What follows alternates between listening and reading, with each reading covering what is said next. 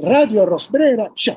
Oggi, grazie non ai potenti, ma direi addirittura ai potentissimi mezzi della tecnologia contemporanea, contemporanea, siamo in un collegamento che sfida latitudini, longitudini, fusi orari, in un collegamento da El Calafate, nella Patagonia argentina, a Catanzaro, nella Calabria italiana. Calafate e Catanzaro cominciano per K, ma a parte questo non hanno molto in comune se non essere avamposti del mondo. Beh, qui che sei in un avamposto lo senti parecchio e siamo in collegamento con due insigni e, val- e valorosi studiosi della letteratura italiana, nella persona di Milli Curcio e di Luigi Tassoni autori che si sono dedicati a diversi classici e meno classici della letteratura italiana e che a più riprese la puntata presenta si potrebbe dire con una certa ironia un po' di conflitto di interessi, che a più riprese si sono dedicati a Leonardo Sciascia. Ed effettivamente è per parlare della loro ultima fatica letteraria legata appunto al nome di Leonardo Sciascia, Confessioni di un investigatore, che siamo qui. Allora, Sciascia, non devo dirlo io, è uno scrittore, l'opera di Sciascia poi affrontata, eccetera, eccetera. E Sciascia è indubbiamente conosciuto anche come uno scrittore di gialli. Tuttavia, il vostro libro ha un approccio eh, diverso, innovativo, e per esempio fin dal risvolto di copertina si fa riferimento alle cattive interpretazioni della storia, di cui posso dire il paese in cui io mi trovo, per l'Argentina ormai sto capendo che è maestro in cattive interpretazioni della storia. Allora, queste confessioni di investigatore esattamente in che cosa abbordano in maniera diversa l'opera di Leonardo Sciascia? Eh, ma, magari comincio io. Ma, mm. ehm, eh, certo, eh, ora dire se uno degli autori dice in che cosa è diverso da altri libri, magari incorre in, in, sicuramente in una o più omissioni. Sicuramente però posso dire che e quali erano le nostre intenzioni, spero siano state rispettate da questo libro che devo dire con una cura amorevolissima ha pubblicato Rubettino. E il fatto che appunto, come dice il sottotitolo, Confessione di un investigatore, avesse, noi partiamo dal criterio inverso a quello che solitamente si segue a proposito di Sciascia, cioè l'investigatore diventa lo stesso narratore e, e, la confessione diventa anche una sorta di eh, viaggio attraverso uno sciascia che racconta qualcosa ma implicitamente racconta anche se stesso. Eh, ci sono eh, alcuni punti precisi nel libro dove proprio le passioni di sciascia lettore eh, si incrociano eh, con le passioni di, del, del, narratore, ma anche con i dolori del narratore, perché eh, in molte occasioni questo avviene. Potrei fare tantissimi esempi, me ne viene in mente uno che naturalmente tu avrai immediatamente colto al volo, perché è, è, è, si tratta anche di uno dei libri che tu hai visto letteralmente scrivere, cioè Il Cavaliere della Morte. Ecco, basterebbe semplicemente citare il Cavaliere della Morte per entrare nel vivo di una serie di passioni di Sciascia, e per l'immagine, e per eh, Dürer per un certo tipo di incisione che noi ritroviamo in molti altri suoi, in molte altre sue opere, ma soprattutto le drammatiche pagine finali, questa, eh, questo dolore finale che si allontana dal personaggio eh, e che coincide irrimediabilmente con lo stesso dolore fisico del narratore. Ora io non vorrei, dello scrittore. Ora io non vorrei dire che il narratore e lo scrittore coincidono esattamente perché questo non succede naturalmente. Sciascia è uno scrittore che ci sorprende continuamente, anzi ti confesso che eh, per questa nostra insomma, chiacchierata eh, con, molto, con molta gioia oggi pomeriggio ho ripreso in mano alcuni libri di Sciascia e mm, mi sono divertito moltissimo a ritrovare alcuni luoghi privilegiati eh, nei quali proprio il personaggio, vie, il personaggio di cui lui parla viene fuori da piccolissime sfumature se perdi quelle perdi tutto ecco sì, io volevo aggiungere una cosa. Noi quando ci siamo messi a scrivere questo libro, che tra l'altro è un insieme di saggi che avevamo scritto autonomamente, poi rivedendoli e mettendoli insieme abbiamo visto che avevano comunque un filo conduttore proprio sul, sulla parola chiave appunto investigazione. Ci piaceva pensare che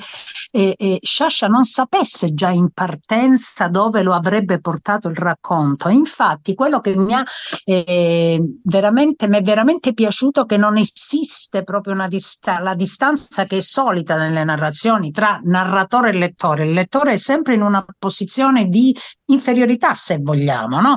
Perché si deve affidare completamente eh, al narratore. quindi c'è il famoso patto narrativo, gli con- consegna la sua fiducia più piena e si fa portare per mano dall'Eterno. Ecco, nel caso di Shash, questo è il bello, che in questi racconti, in questi romanzi che abbiamo, che abbiamo analizzato noi, sono alla pari, cioè con questo gioco che è della letteratura che diventa investigazione, dell'investigazione che diventa letteratura, perché il movimento è, è, è da una parte e dall'altra, il lettore insieme al eh, narratore scoprono quello che c'è da scoprire.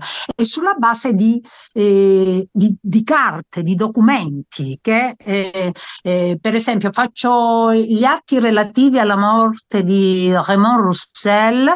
È una storia che era stata archiviata no, nel 1933 e che Charles riprende e riscrive, ecco la reinvenzione di qualcosa che è successo, però lo fa in maniera molto documentata, ehm, ma lasciando anche al lettore, anzi soprattutto al lettore, di scoprire quello che dicono le carte e che magari in prima, eh, in un primo racconto che era quello, diciamo, eh, istituzionale, era stato in qualche modo eh, occultato. Ecco, questa è una eh, questa mancanza di distanza tra il, l'investigatore e il lettore fa è una caratteristica in più, cioè coinvolge completamente il lettore e lo fa diventare investigatore al pari del narratore. Questo io credo che sia un valore aggiunto a tutto il resto, che piace molto anche a chi non, pia- a chi non piace il romanzo di investigazione, cioè a me.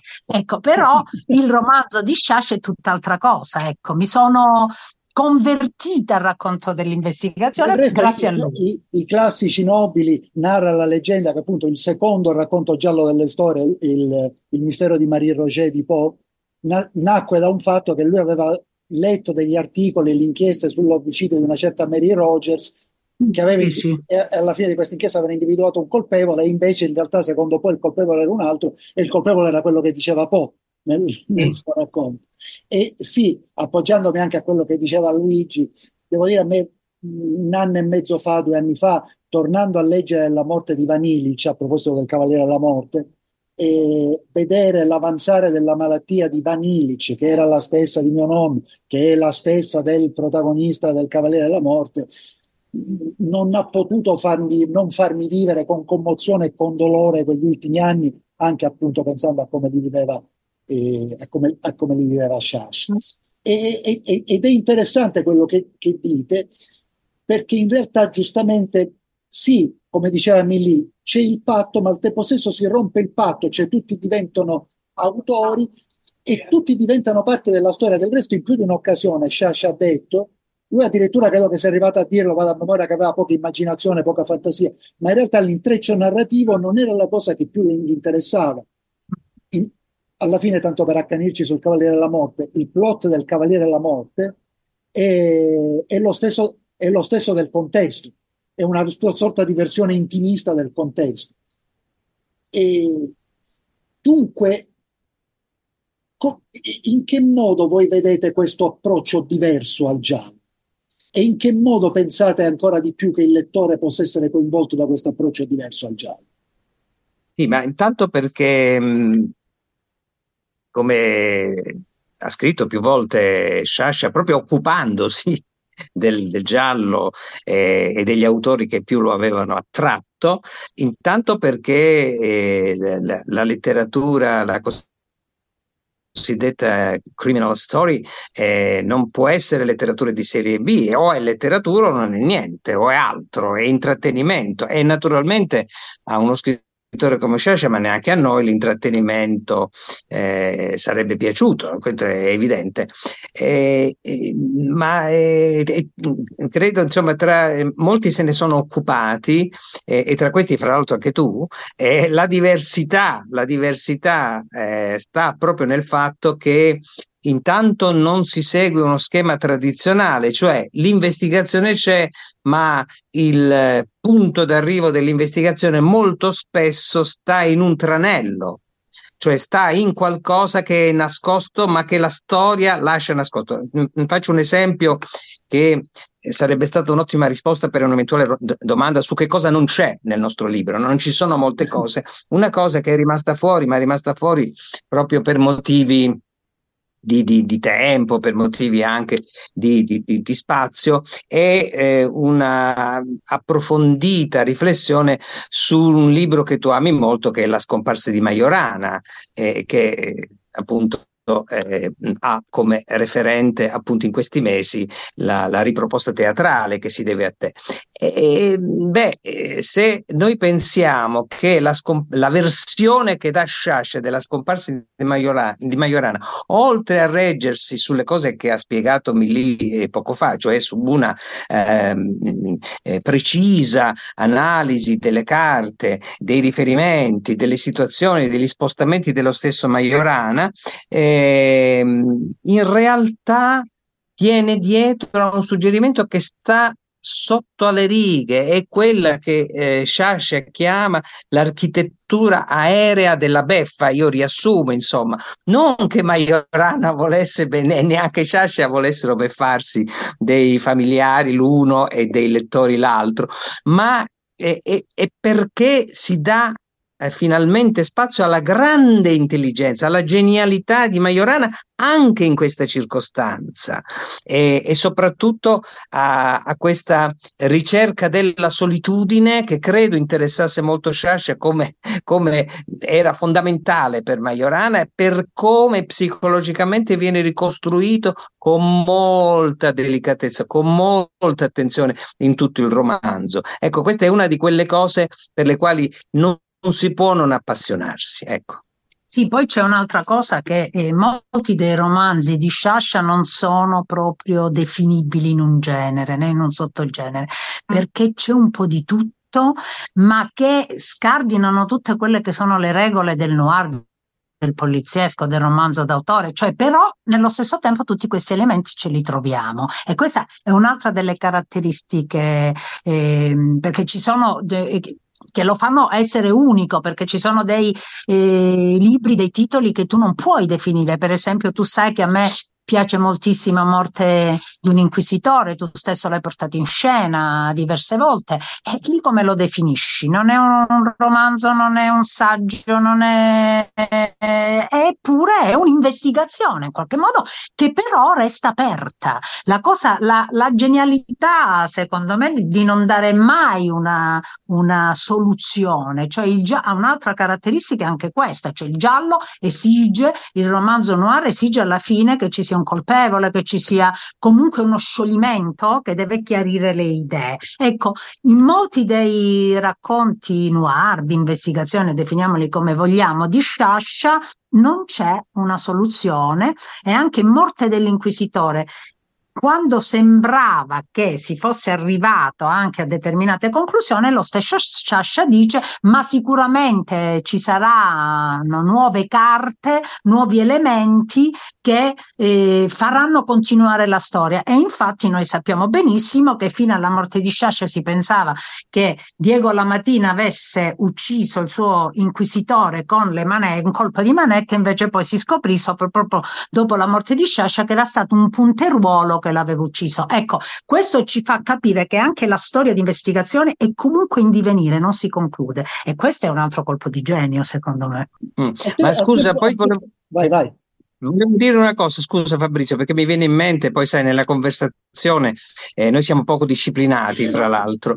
Eh, eh, se eh, anche i nostri ascoltatori o, o, o video ascoltatori eh, si accostano anche alle pagine di riflessione pagine di critica, di riflessione agli articoli, ai saggi di Sciascia e eh, guardano particolarmente quelli che Sciascia ha dedicato al, al, al, giallo, al noir, raccolti anche in un volumetto peraltro intitolato Il metodo di Maigret, il volumetto com- come sappiamo non parla del metodo di Maigret, e, ehm, ci accorgiamo che addirittura Sciascia ridefinisce Simenon in una maniera molto più ehm, da letteratura di quanto non fosse Simenon. Per esempio, ora io cito la memoria, dice a un certo punto che eh, in realtà il, il, metodo di Maigret, che non esiste, eh, consiste semplicemente nel entrare in, questo, in, queste, in questi colori a tinte neutre e improvvisamente eh, da, questa, ehm, eh, da questo ambiente borghese scaturiscono, anzi credo lui dica proprio, eh, s- vengono fuori, scoppiano, si, si, si, si mm, eh, premono verso l'esterno i delitti mediocri, dice, i delitti mediocri. Questa è un'espressione formidabile. Credo che lo stesso eh, Simenon eh, sarebbe rimasto sorpreso di tanta bravura. ecco. Sì, e al tempo stesso era, suppongo, anche nelle sue, nelle sue corde e nelle sue aspirazioni, le corde e le aspirazioni di Simenon, perché sì, Simenon ha questa caratteristica del giallo quotidiano, dell'irruzione sì. nella provincia, questa per esempio dove sono io, sì. sarebbe una provincia perfetta per ambientazioni simenoniane e credo che Simenon abbia qualcosa in Patagonia, ora vado a memoria perché i libri di Simenon sono, sono sì, sì ci, sono dei, ci, sono dei, racconti ambientati, ambientati è vero, è, oh, invece facendo un passo indietro e facendo proprio riferimento ai due personaggi che avete citato, se ne potrebbero citare altri come Francesco Paolo di Blasi, e Sciascia è stato a volte criticato per aver, uso il verbo in maniera generica, idealizzato alcuni personaggi, come, come Diego Lamatina, come soprattutto Majorana. Anche io, appunto, visto che eh, Luigi ha avuto la bontà di citarlo, anch'io in anni di tournée della scomparsa di Majorana mi sono sentito dire più di una volta eh ma non è vero, non è possibile che lui avesse già scoperto la bomba atomica, avesse avuto intuizione. Io non lo so se non è possibile, per la verità io penso che sia più che possibile. Però il problema è che cos'è la letteratura? La letteratura non è la storia, la letteratura non è, la, non è il quotidiano, non è il giornalismo, è, e anche in questo momento a noi ci soprattutto in questo momento di aberrazione etica e morale che viviamo, della scienza e non solo, ci serve credere che Majorana si abbia fatto un passo indietro, perché ci serve dire che si può sempre fare un passo indietro. Ah, beh, fra l'altro, ora ti, ti, do la parola, ma fra l'altro è proprio in questi mesi in cui eh, spopolo, ha spopolato il film su Oppenheimer, sì. noi abbiamo l'esatta immagine di un Majorana comunque sia nella versione di Sciascia opposto a Oppenheimer nel, nel, nel, nelle ambizioni e anche nei risultati finali. Majorana rimane fedele a se stesso. Gli scienziati che in un certo senso si lasciano anche provocare dalla ricerca scientifica possono arrivare anche a cose eh, catastrofiche. Ecco. Aber, aberranti, aberranti, sì, poi nel film si mostrano delle cose la, la creazione della bomba atomica come se fosse un quadro astratto, per cui diventa quasi bello. Okay. Eh, dicevamo della letteratura, no? la letteratura ha un dovere oggi che i punti di riferimento sono veramente eh, minimi, anzi non ci sono proprio, sono quelli sbagliati.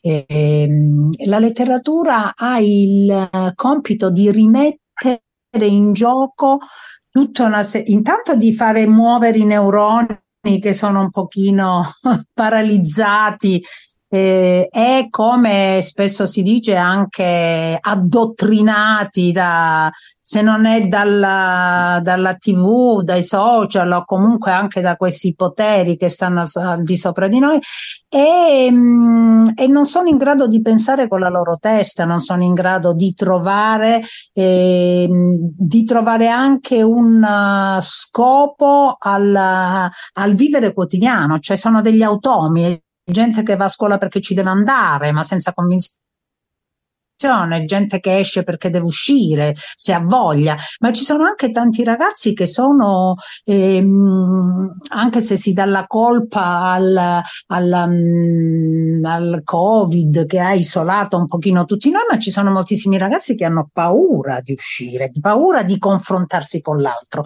Ecco, che cosa c'è di meglio della letteratura?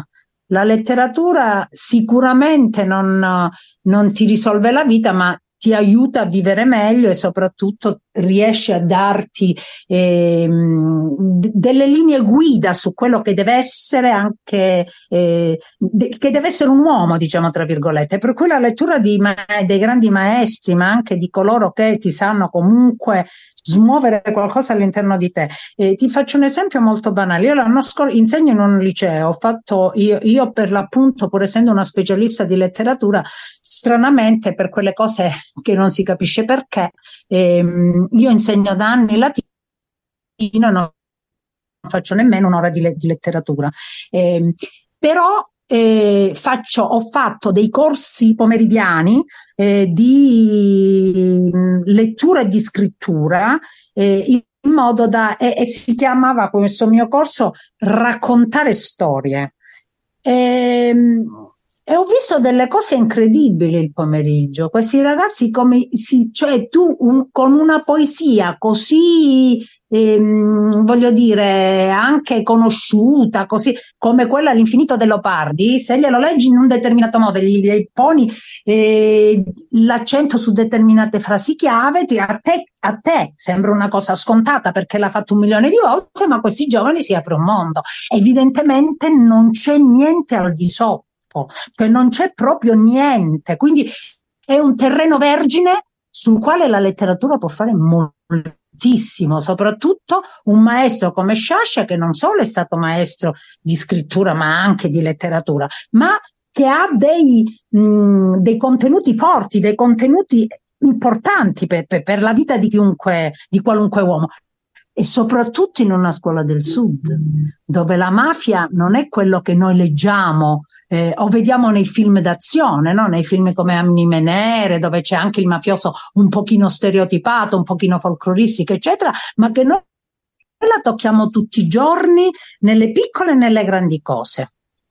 Sì, sì, Quindi ritengo di sì, la letteratura... Racconto un'amenità anche per un inter- che ho scoperto per un intermezzo Shashan ho scoperto, siccome diversi ristoranti e negozi qui nel corso del Calafate dove mi trovo hanno per simbolo la civetta, ho chiesto notizie e così ho scoperto che in tutto questo corso dove ho tutti i ristoranti e i negozi del paese, i proprietari in realtà sono tre o quattro.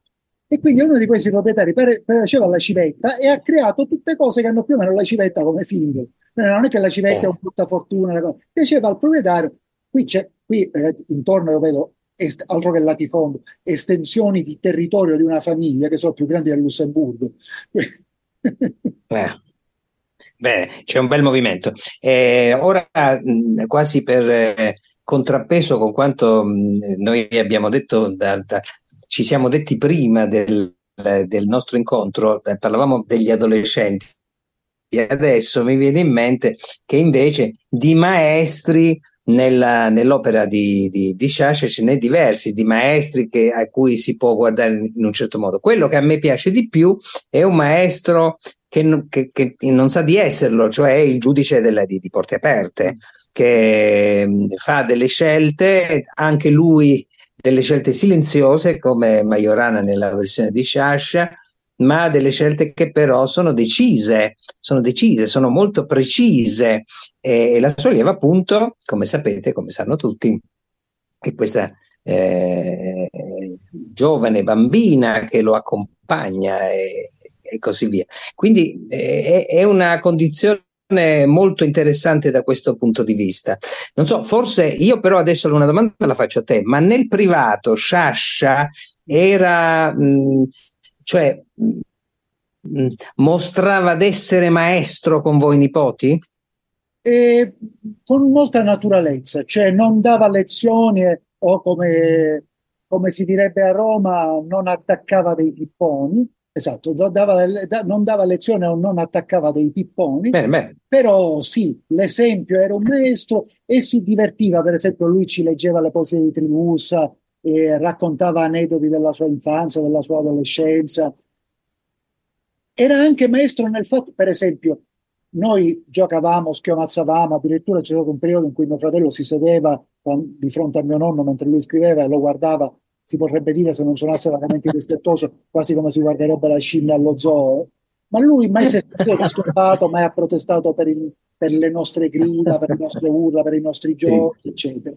Quindi eh, questo era, potrei dire, estremamente sobrio e, e in questo era maestro e colgo questo spunto e colgo uno spunto emerso nella conversazione iniziale per arrivare alla conclusione, intorno c'era anche l'esempio di maestri delle arti figurative, perché giustamente facevate riferimento a Dürer all'inizio, ma è tutto, certo. todo modo, a proposito di giallo non abbiamo parlato, todo modo, todo modo è tutto un riferimento a, a, al mondo sì. dell'arte, del Vorre, Don, Wall, eccetera, eccetera, e tanti altri. E, e questo, e questa arte e letteratura come il simbolismo, come il surrealismo, che sembra apparentemente lontano dall'immaginario sciasciano, ma che in realtà era parte del suo immaginario, era, credo, anche per lui una specie di guida. Sì, e fra l'altro colgo l'occasione, ma brevemente, per dire che Todomodo, al di là di tutto quello che giustamente è stato detto a proposito di questo, eh, questa grande narrazione, eh, in realtà sferra l'attacco ai disorientamenti, chiamiamoli così, dei politici, alla loro immoralità, non quando eh, ci racconta determinate situazioni, ma in alcune situazioni, in alcune eh, immagini molto precise che potrebbero essere eh, assimilate all'arte figurativa. Per esempio, io non dimenticherò mai quel passaggio in cui eh, eh, Sciascia eh, raffigura questi eh, politici rinchiusi in questo luogo che eh, pregano ma provano pena e paura, dice lui, no? pena e paura vagando disorientati come se fossero... Que- questa rappresentazione visiva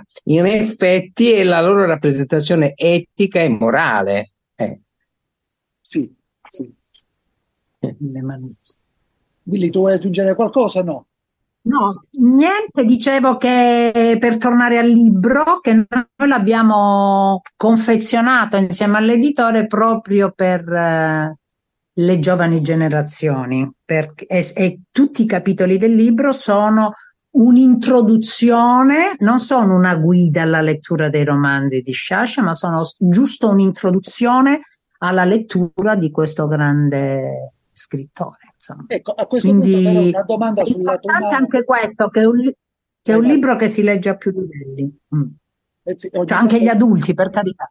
Ogni tanto ci veniamo sopra perché ovviamente, siccome siamo a più o meno 13.000 km di distanza, il segnale non arriva esattamente in tempo e, No, invece noi in passato, e questa può essere un, un'ultima domanda, Avevamo parlato del lato umano, ora giustamente Luigi mi ha fatto una domanda sul lato umano di Sciascia. Sul lato umano di Sciascia, che anche voi ormai frequentate da anni e anni, perché tutto è cominciato dalla corrispondenza fra Sciascia e Mario Lacava, dove c'era un lato umano di due uomini diversi, in un'Italia diversa, in una provincia italiana diversa, quella dell'immediato dopoguerra. Eh. Che cosa pensate possa essere utile sottolineare in questo o anche in questi lati umani, riferendosi per esempio alla cava o ad altri? Eh, fare... Ma, eh, c'è un fatto che eh, molto spesso gli scrittori nostri contemporanei trascurano e che secondo me invece è fondamentale, è il rapporto diretto con le cose.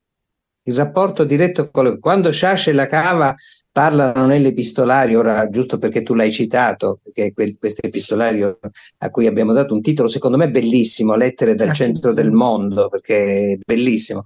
E, ehm, e, parlano di arance, di olio d'oliva, di orari ferroviari per incontrare di, eh, non perdono mai il contatto con la vita vera. La letteratura naturalmente non vuole essere l'immagine eh, di, de, de, l'immagine riflessa della vita, non c'entra niente tutte quelle stupidaggini che di solito scrivono i critici sul realismo, sul non realismo e così. Questo non c'entra niente. La letteratura però parte, arriva a cose concrete. E quindi secondo me la cosa più interessante è l'invenzione di un linguaggio, e Sciascia con pochi altri scrittori nel Novecento ci è riuscito, eh, proprio veramente potrebbero stare probabilmente in Italia eh, sulle dita di una mano, eh, ha, ha, ha, inventato proprio un linguaggio che fosse sufficientemente comunicativo, essenziale, ma, ma allo stesso tempo così eh, indicativo e allusivo per qualcosa che va al di là, qualche esempio lo abbiamo dato anche nel corso di questa conversazione, ma partendo dalle cose per arrivare alle cose.